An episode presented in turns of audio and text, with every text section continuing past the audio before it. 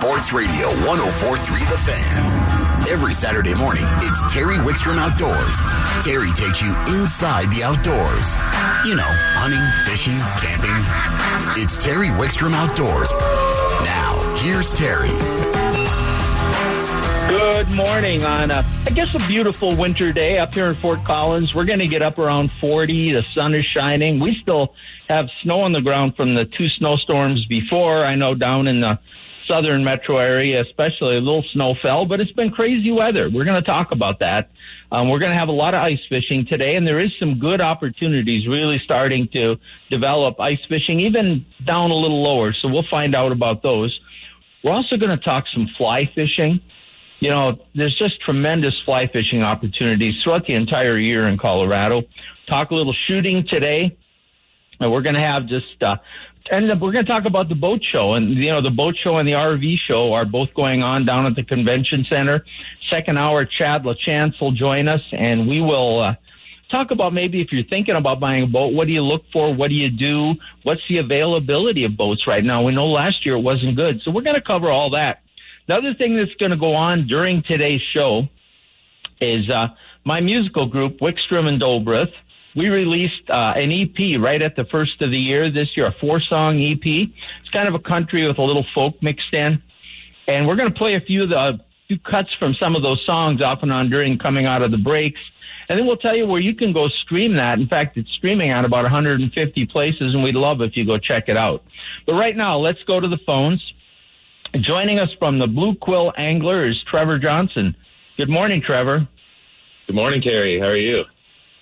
I'm doing great. And, you know, it's winter time and it's cold and look out the window and the fish won't bite anyway. So there's absolutely no sense fly fishing in the winter, right? Oh, absolutely not. No. this is a great time to go out.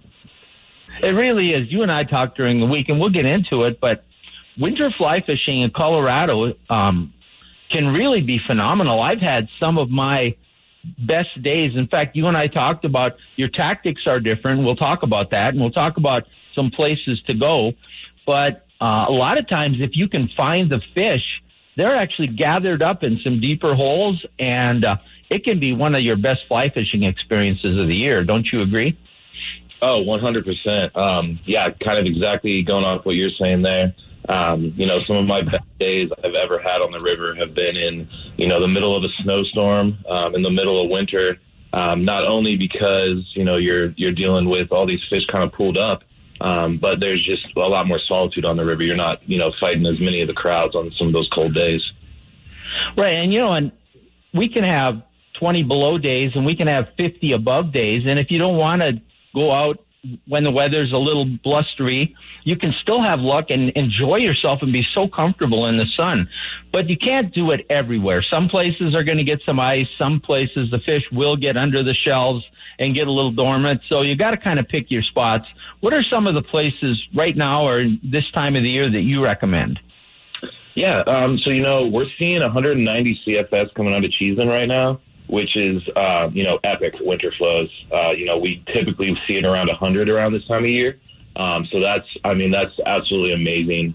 Um, you will be seeing you know higher crowds there with those high flows, um, but we're still you know teaching winter clinics. We're guiding um, at Cheesman at Deckers, so that's that's one of our top spots right now. Um, you know, and as well as Williams Fork, you know, we're seeing 81 out of the dam there, so that's still looking really good as well. Um, you'll get a little more solitude there. Uh, you know, if you have to hike in a little further. You might have to post hole through some snow, um, but still great fishing opportunities. Um, and then a personal favorite is uh, below Green Mountain. Um, you know, a lot of people actually don't really like to go there in the winter because it does get cold. Um, but we're seeing 260 out of the dam there, and that's uh, absolutely incredible for the wintertime. So, you know, those are three of probably my top favorites right now. Well, and then there's a couple other opportunities you and I didn't discuss before, but I'd like to kind of bring them up and get your thoughts because I haven't fished any of these for quite a while. And uh, one of them is the the Arkansas below Pueblo Dam. You know, it stays pretty warm down in Pueblo for the most part. They've done a lot of river rehabilitation down there, and not only will you find trout, but right below the dam you'll find walleyes and bass and other species.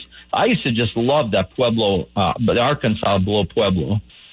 Oh, absolutely. Yeah, that's a that's a great winter fishery. Um, you know, we definitely head there quite often as well. Um, you know, during the week, especially, is a, is a great time if you have uh, you know, availability to go there. Um, and then, you know, the entire Arkansas, actually, you know, I've I've fished down in um, uh, Cañon City. That's a great area too. Um, they've done a lot of river improvement there, and um, you know, it's going to be pretty similar. Um, you know, all of these tailwaters um, you know, since none of them are going to freeze up during the wintertime, it really offers good angling uh, opportunities pretty much through the entire winter. Now, one other thing I want to bring up before we go to some techniques and tactics and things for the winter, and that's the whitefish. You know, I've also done a lot of whitefish fly fishing during oh, yeah. the winter. They seem to be more, they seem to stay a little more active. They're a little more prevalent. I've drifted to Colorado. I know the White River has. What about whitefish this time of the year? Any spots you know of or that you personally fish? Oh, absolutely. Um, you know, being living myself living here in Denver and you know Evergreen, uh, you're not really going to get much opportunities anywhere close. Um, but one of my favorites is actually the Crystal River out in uh, like Carbondale. Um, so you know, if you're, if you're, heading out, you're skiing. You know, you want to have some some even more solitude. Um, there's the Dow Fish Hatchery um, and the Crystal River, where there's a bunch of spots up and down. Um, you know, it'll actually, you know, not create a ton of ton of uh, ice shelves, um, but there's certain areas where you can find them, and they are prevalent in that river. Yeah, there's just excuse me. We could go on and on. There's anywhere there's tailwaters or lower elevation where it's been warmer. There's probably some fishing opportunities.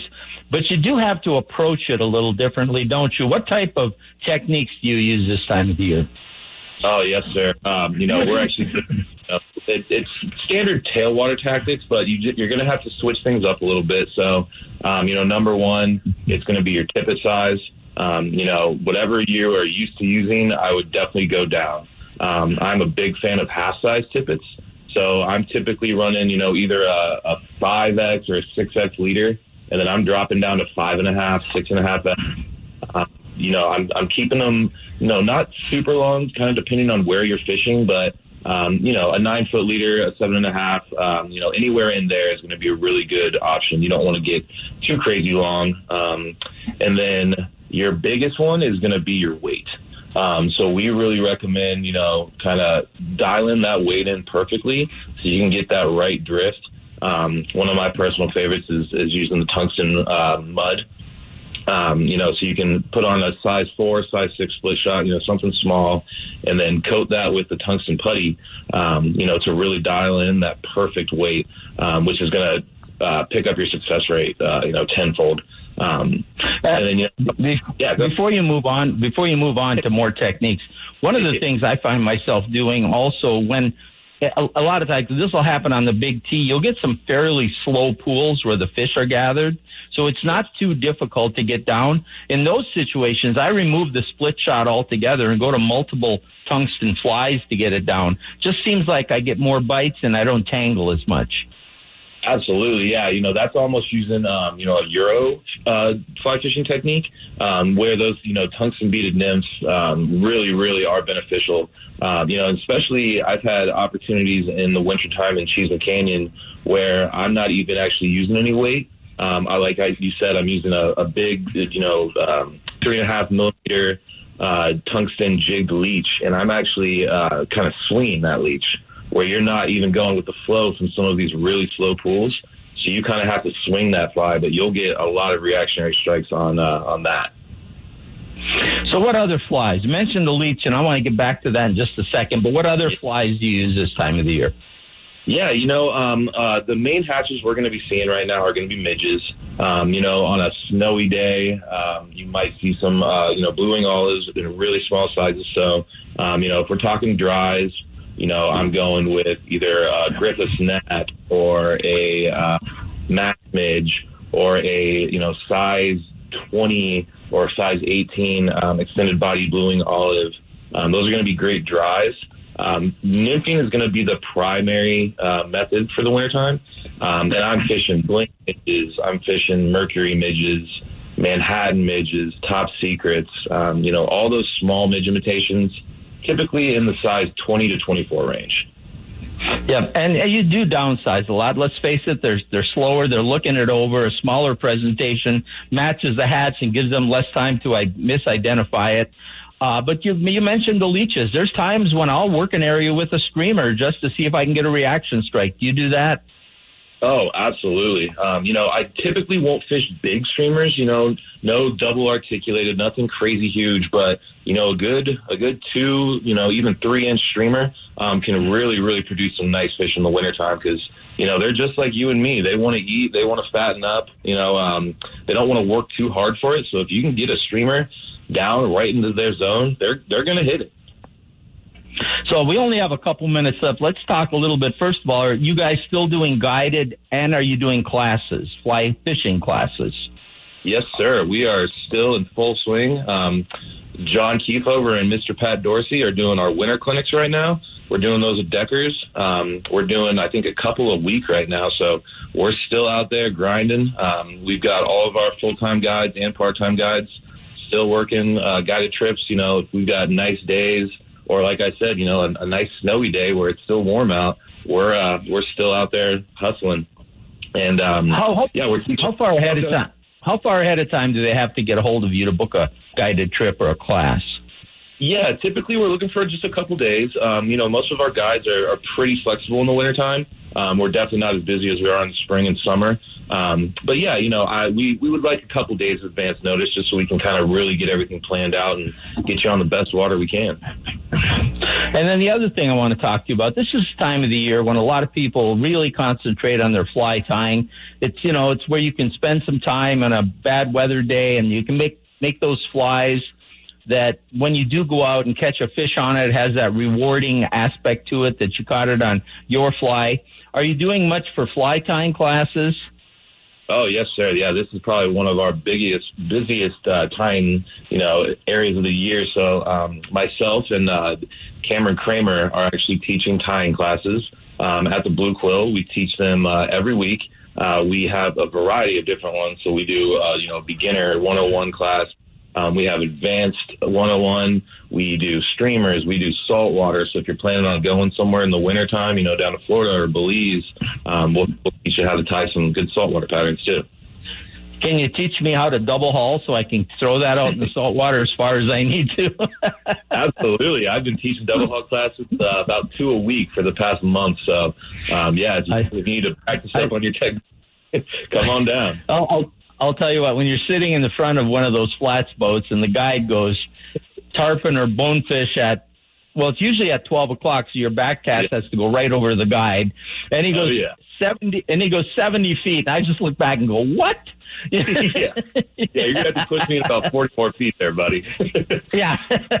hey, one more thing. When we're talking about fly tying, real quick, you know, a lot of people are going to be getting into fly tying for the first time this winter.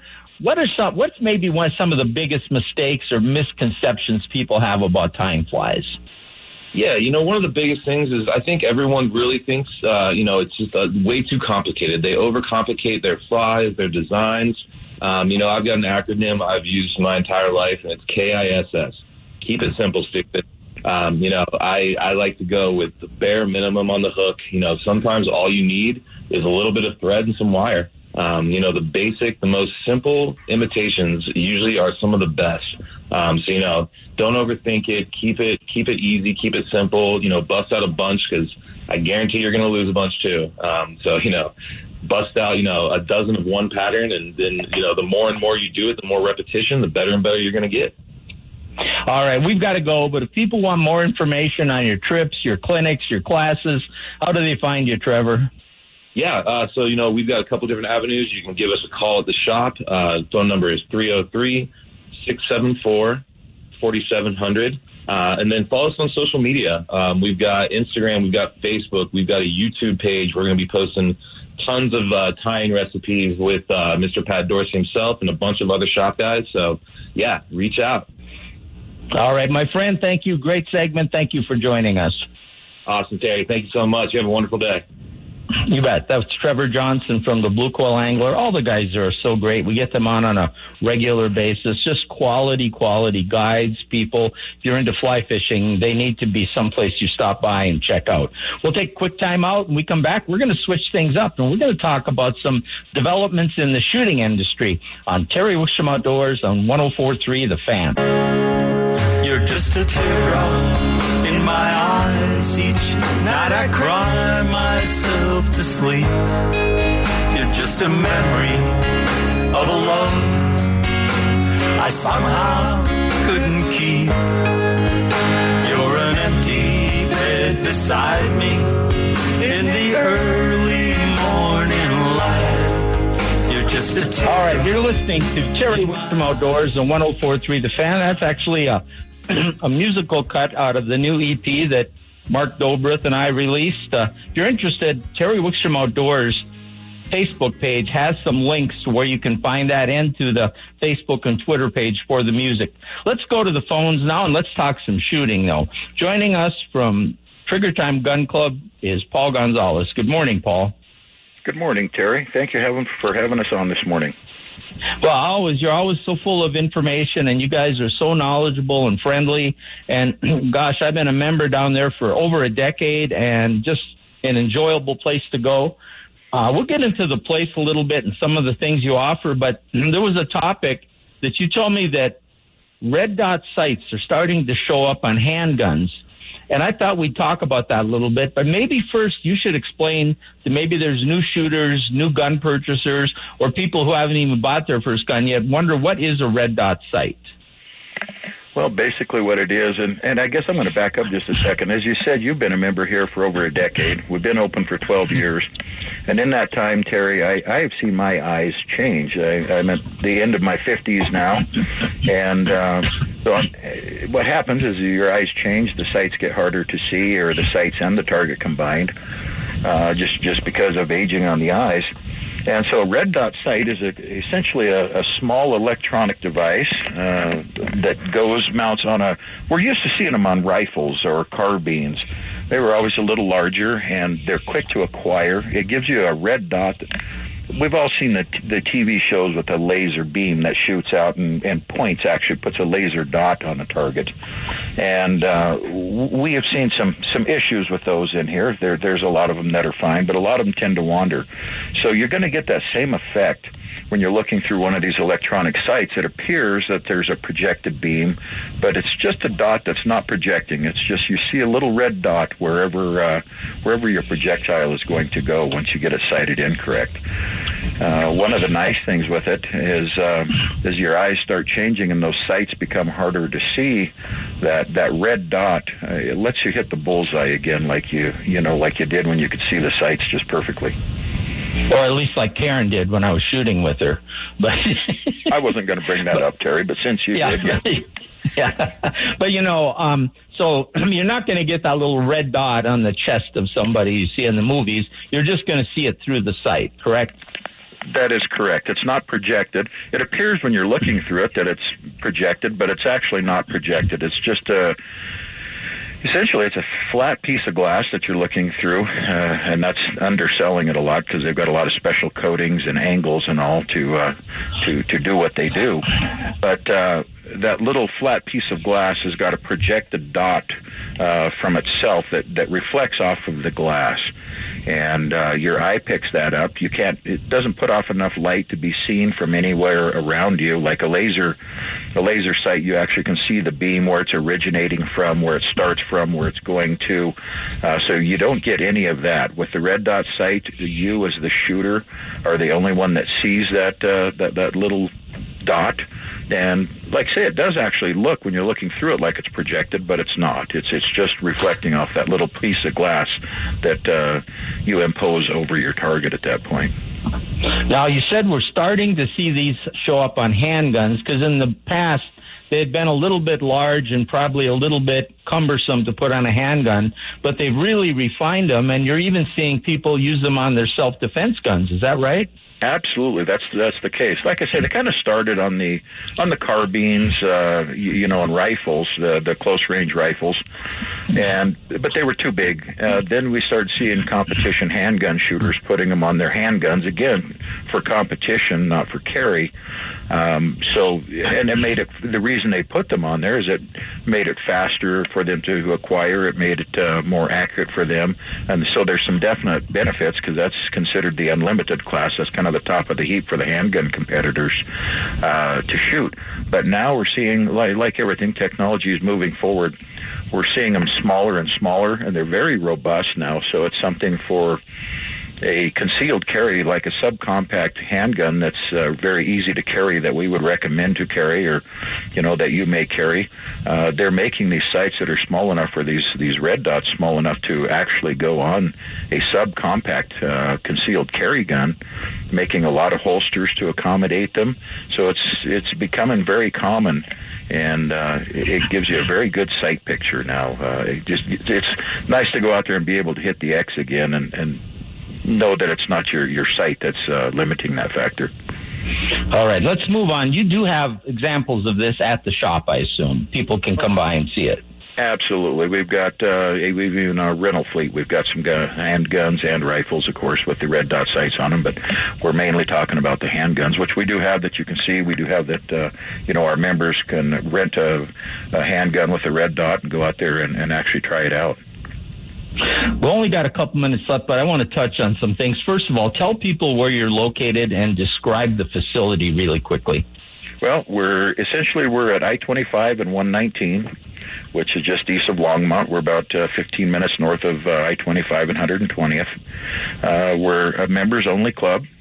We do have memberships available. We've got 11 lanes of indoor handgun shooting, goes to 25 yards. Uh, we've got seven lanes of 100 yard rifle indoor shooting. Um, we've got a full stocked pro shop. We've got a gunsmith on site. We've got trainers. We do one on one training as, as well as concealed carry classes. Uh, we've got male and female trainers, uh, whichever. We we found a lot of times women like to work with a uh, a female trainer. They feel more comfortable asking questions, and we want to get them all the information that they. We don't want them to, to think any question is not worthy of asking, and, and we find that works well with our female trainers.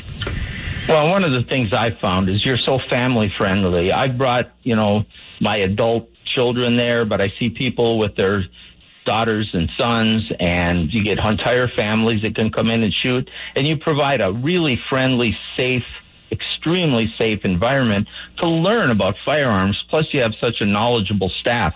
Before we go, there's one product you guys have been really carrying a lot of that I think we should touch on, and that's knives and sharpeners. You're really seeing a boom in that business, aren't you? You know, we, we sure have. We've got some uh, some very nice high end knives here. Uh, we find a lot of people uh, are really well. They're collecting them, and they're uh, some of the new knives are really artwork. The the way they're put together and how smooth they are, they're they're just like some of our fine quality handguns. You can tell somebody put their heart and soul into building that, and they are truly one off. They're not just a uh, a CNC machined, you know, make them by the hundreds type of thing. And then we've got some very high quality sharpeners for sharpening those blades as well. Well, I'll tell you what, not only the type of knives that you sell, but anybody who does a lot of work in their kitchen needs to invest in a high end sharpener. I can tell you, I do a lot of cooking too, and keeping those knives sharp is just the key. And some people, people don't understand what it takes. Coming down and talking to like Nate or somebody there who really understands those sharpeners can really improve your knives. Paul, we're out of time. One more time. I think the best way to find you is triggertimegunclub.com, don't you? That's correct. That's our website. That's got all the information and map to us, and and that'll uh, get you in touch with us. Good talking to you again, my friend. I've got to get in, do some practice, and take a look at those red dot sights. Fantastic. We look forward to it, Terry. Thanks again for having us all on right. this morning. You bet. Paul Gonzalez, uh, Trigger Time Gun Club, triggertimegunclub.com. Great people. We're going to take a time out. When we come back, Austin Parr is going to join us, and we're going to talk ice fish. Oh, we're going to talk all kinds of fishing right here on Terry Wickstrom Outdoors on 104.3 The Fan.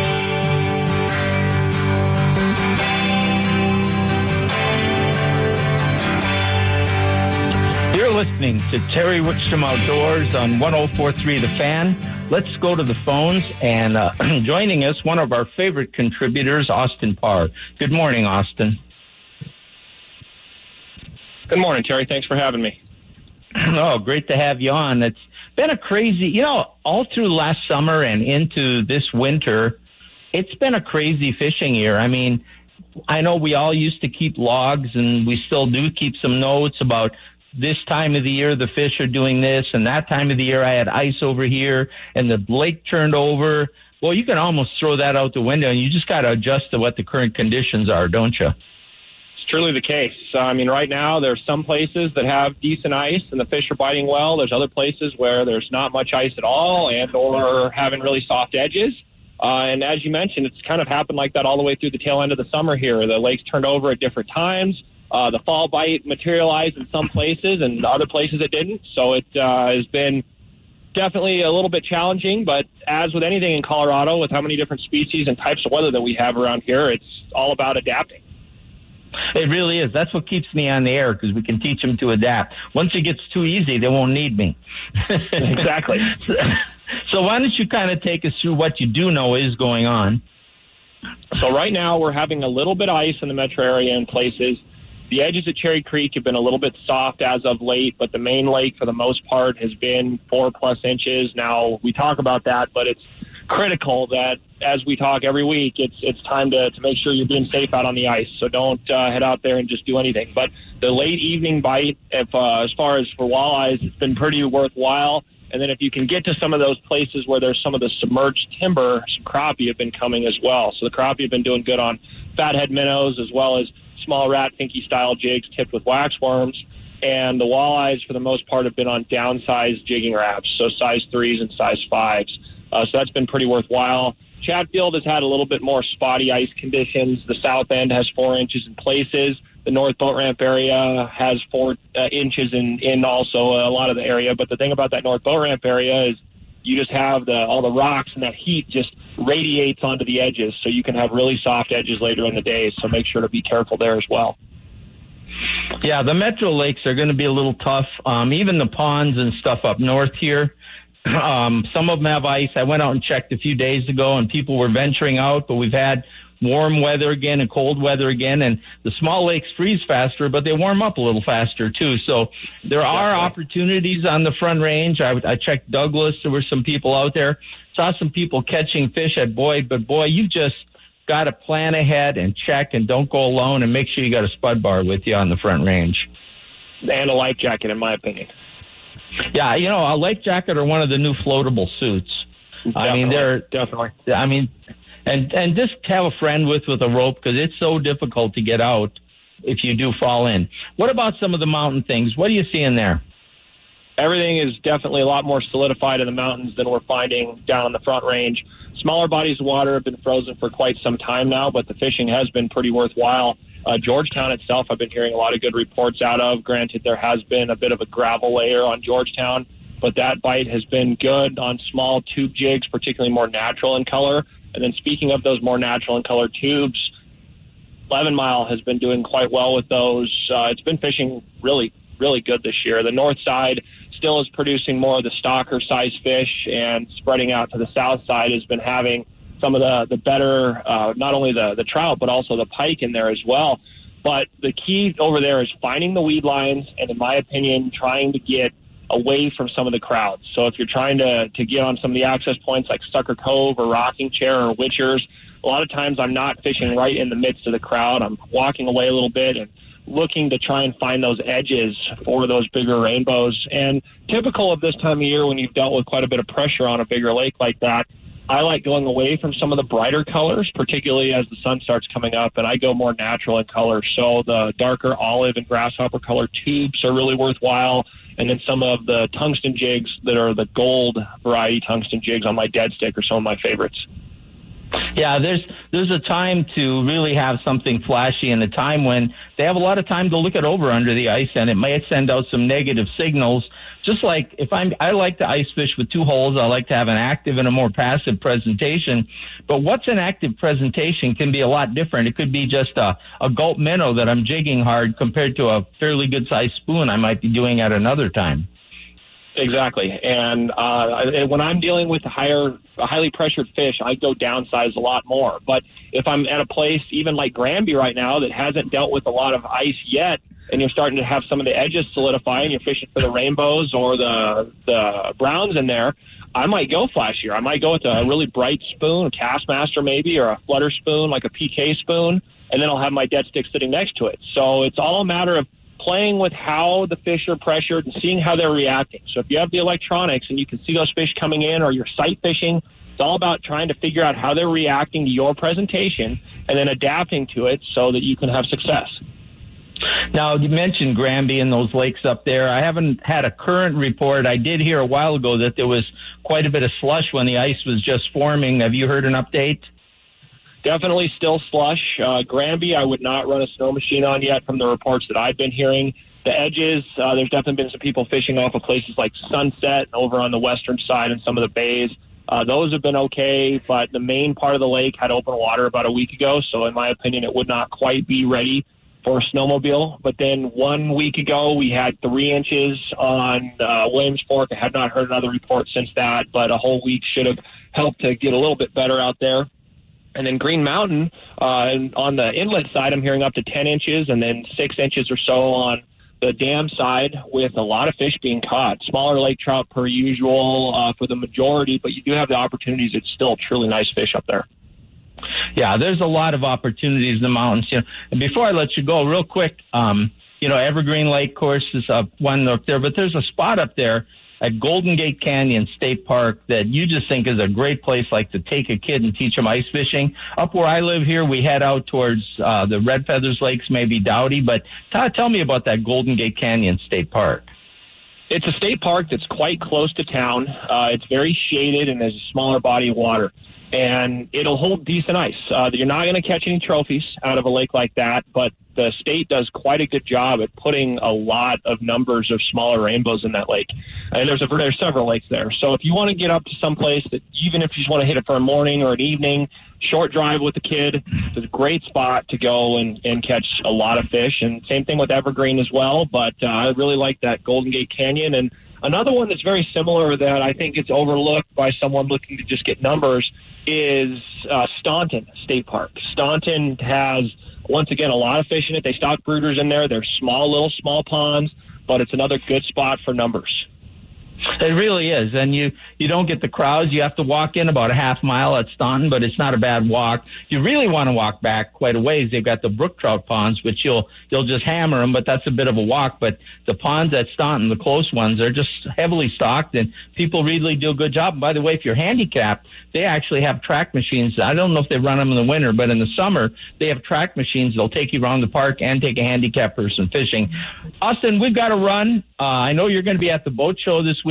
People want to come by and see and say hi. Where will you be? I'm going to be at the Crowley Marine booth at the boat show today and tomorrow.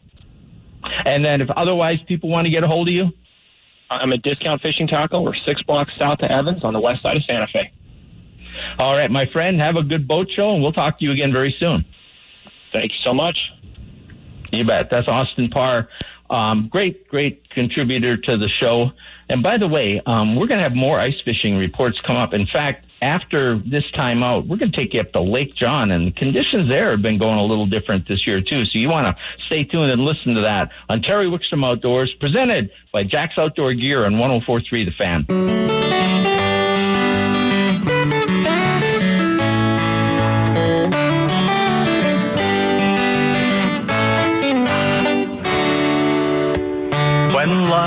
When life has got you down and the world's crashing all around, you can always count on me. All right, you're listening to Terry Wickstrom Outdoors on 1043 The Fan. That little cut was from our new, uh, my musical group's new uh, LP EP we, redo- we released uh, early this year called Loneliness and Love. If you like the music, search search for um, Wickstrom and Dobrith on your favorite streaming service. Let's go to the phone zone. And let's talk outdoors. Joining us from Lake John Resort is Doug Gibb. Good morning, Doug. Hey, good morning, Terry. How are you, sir? I am doing great. And, you know, I was thinking, I've been talking off and on about different spots around the state, ice fishing and fly fishing. And up there at Lake John, it was like winter didn't want to come for the longest time. And then it showed up with a vengeance, didn't it? Oh, it sure did. We had, uh, well, we were, uh, you know, closed off from you know, the town for two days. Wasn't the end of the world, but uh, ended up having to contract a, a local contractor to help me dig out because my equipment went down. But uh, we're cleaned out now. The roads are open. And in fact, they have uh, even opened the road to the South Dock as of two days ago. Wow, that's Um, great. And, So- and, and and yesterday, for the first time, I saw a half ton pickup. Uh, a, a 2021 Denali was on the ice. Um, he was he was doing some donuts. He was having some fun. But my point being that the ice is now uh, thick enough to drive a pickup on. It's about 13 inches now, 12 to 13 Oh, inches. that's awesome. and- you know, in Lake John, it, go ahead. Oh, I was just going to say it's even thicker on the south side. Lake John is one of the few lakes I think where you can drive a full size vehicle on the lake, isn't it? That's correct. And so obviously that means, you know, snowmobiles, ATVs are, are also welcome. In Minnesota, the guys when they get thick enough ice, they get pretty lazy. They get their pickups out there and they drive around with their GPS inside the pickup and they're mapping on it. And then when they think they're over the right area, they just either open the door, or roll down the window, they drill a hole and fish right out of the truck with the heater running. I always thought that was cheating, but as I'm getting older, it sounds appealing. Oh, it's very appealing. it's very appealing, Terry.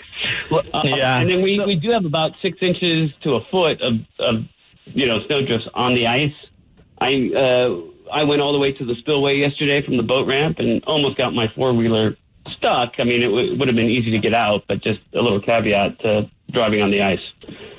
Yeah, always be super careful, both from the point of make sure you know the ice is frozen well before you would take a, a vehicle, especially a heavier one, and then be, you know, make sure where you're going that you're not going to get stuck in slush or something and get frozen in because that can be a real mess. Let's talk about the fishing though. Let's start with Lake John. Uh, It's probably not a good sample size because even though a lot of people have been coming up, the the ice is just really in the last couple of weeks taken off. What are you seeing out there? Well, I'm seeing in terms of action, I'm seeing a lot of 12 to 18 inch happening all day long. People are catching, you know, two or three an hour uh, on average. Uh, I haven't seen any big, big Lake John footballs in the last few days, uh, other than like a 22 inch that came out two days ago. Um, and it's not for the lack of the fish are, you know, the, whether you've got line of sight or you're using a Vexilar, uh, they're just not biting. And as we know, there's a lot of food in that lake, so you got to really switch it up. And uh, what's Well, been working are are the ratsos and and smaller, smaller like rat fink size glow jigs. Well, and this becomes a, a test of the angling skill because we know the big fish are in there, and they're going to get at times in the winter, especially. There's a lot of food, a little tougher to coax, but that's the challenge. You know, there's action on Lake John, but you know that there's those 20 plus inch footballs out there that weigh five to eight pounds, and you know if you can go find them and make one bite, it could be your trip of the year. Oh, for sure. I mean, I, I'm always amazed at how how big of a fish you can get out of that eight inch hole. Oh, That's it is sure. amazing. What about some of the other lakes in the area, the Buttes and Cowdrey and those? Are they fishing fairly well? Similarly, are they open to traffic? Yes, they. Uh, well, first of all, yes, they are open. You can get to all the lakes now. Uh, Cowdrey, I've heard. Uh, you know, it's mo- mostly local action and and mostly, you know, it's grandfathers with with grandkids going over there and and getting up to a 16 inch at Cowdrey. At at uh, the Buttes, the the access is open to the boat ramps. They are going to work on getting those roads open before the tournament, which is on the 5th of Feb. Um, and those lakes are all 12 inch plus. In fact, I uh, the last time I went over there, the the three holes I drilled in each lake, they were over uh, 13 inches.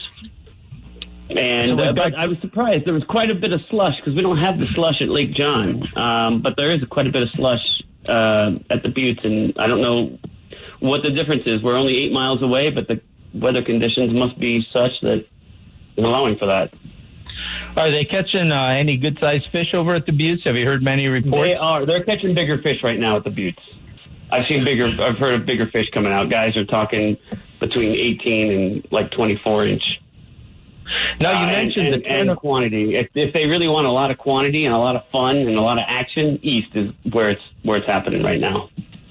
All right. Now you mentioned you mentioned uh, the tournament coming up. Tell me a little bit about that, real quick. So, well, this weekend we've got the tournament at Lake John. It's a fifty dollar uh, registration fee, and of course, registration will still happen in town on Friday from ten to eight p.m. Uh, at the Chamber of Commerce. We are leaving a sign at the Mad Moose, which is where it had uh, typically occurred for years, and of course, they can also register at Lake John, and they can also register at the North Park Area Chamber uh, dot com website. And then the Delaney Butte tournament is on the 5th of February, also $50. And that's a one day tournament, whereas Lake John is uh, Saturday and Sunday. With All right. So $1,500 top you inf- I'm sure you have information on both of those on your website and your Facebook page. I have. I've recently posted the, the, the posters again just to let people know what's going on, the wires and right, and whatnot. Let's talk about your facility a little bit. Now, you have cabins and RV spaces. Do you keep those going in the winter? We do. I just actually cleared the rest of the RV sites yesterday, so all my RV sites are open. I've got uh, four cabins, a suite, and an RV that I rent out, and they're uh, all booked uh, for the in, for the weekends anyway. Friday, and that's Friday and Saturdays. Uh, the rest of this month and all of February. But we do take wait lists because people, as you know, with COVID and other reasons, people cancel. So we we will take uh, you know, a wait list reservation as well. But you do have openings during the week if people wanted to maybe avoid the crowd a little bit. All day long. Uh, that's really the best time to come now because, well, one, you don't get the traffic, but uh, yeah, you, you get the, the availability during the week. Okay. And tell you have the store there. Tell people what kind of services you offer at the store. So we've got a full bait and tackle store. We sell, you know, limited groceries, beer, bacon, bread, uh, obviously mealworms, waxworms, night crawlers, and then we really do have a full uh, line of tackle that people are often presently surprised. I even sell augers up here, hand and electric. And Yeah, uh, if so you forgot your can of beans, your or your corn or whatever, I've got that too. Yeah, so you can take care of them up there. And the biggest thing, of course, you sell is information. You keep track of all those lakes up there and what's going on. Tell people again how they find you and how they contact you, Doug.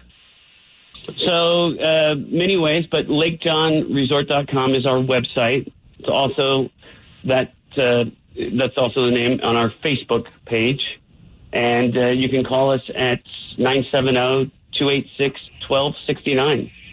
And that is a cell phone number, so you can text us as well. All right, my friend, thank you for joining us. I think some people need to get up there and add some of those big football fish to their uh, their accomplishments. Because I'll tell you what, you get one of those fish and you get it out of that hole in the ice, especially if you work for it a little bit, it'll make for a quite a satisfying ice fishing uh, experience. Thanks so much, Doug. Hey, Terry, uh, always a pleasure, sir. Thank you. You bet. Doug Gibb from Lake John Resort. Uh, good people, great people. They've had the place for a while now and uh, a lot going on. It's a great place to fish. I mean, it's a little bit of a drive, but tell you, when you get up there, you're going to have opportunities with all those lakes up there. At the very least, you're going to have some action, but you're probably also going to have just a shot at a really big fish and at any time. That's what always, always makes it fun. We're going to take a timeout. And when we come back, Nate Zelinsky is going to join us, and he's up at Blue Mesa with his own tournament going on. And I am really anxious to hear this report because I think there's just a lot going on up there. On Terry Wickstrom Outdoors on 1043 The Fan.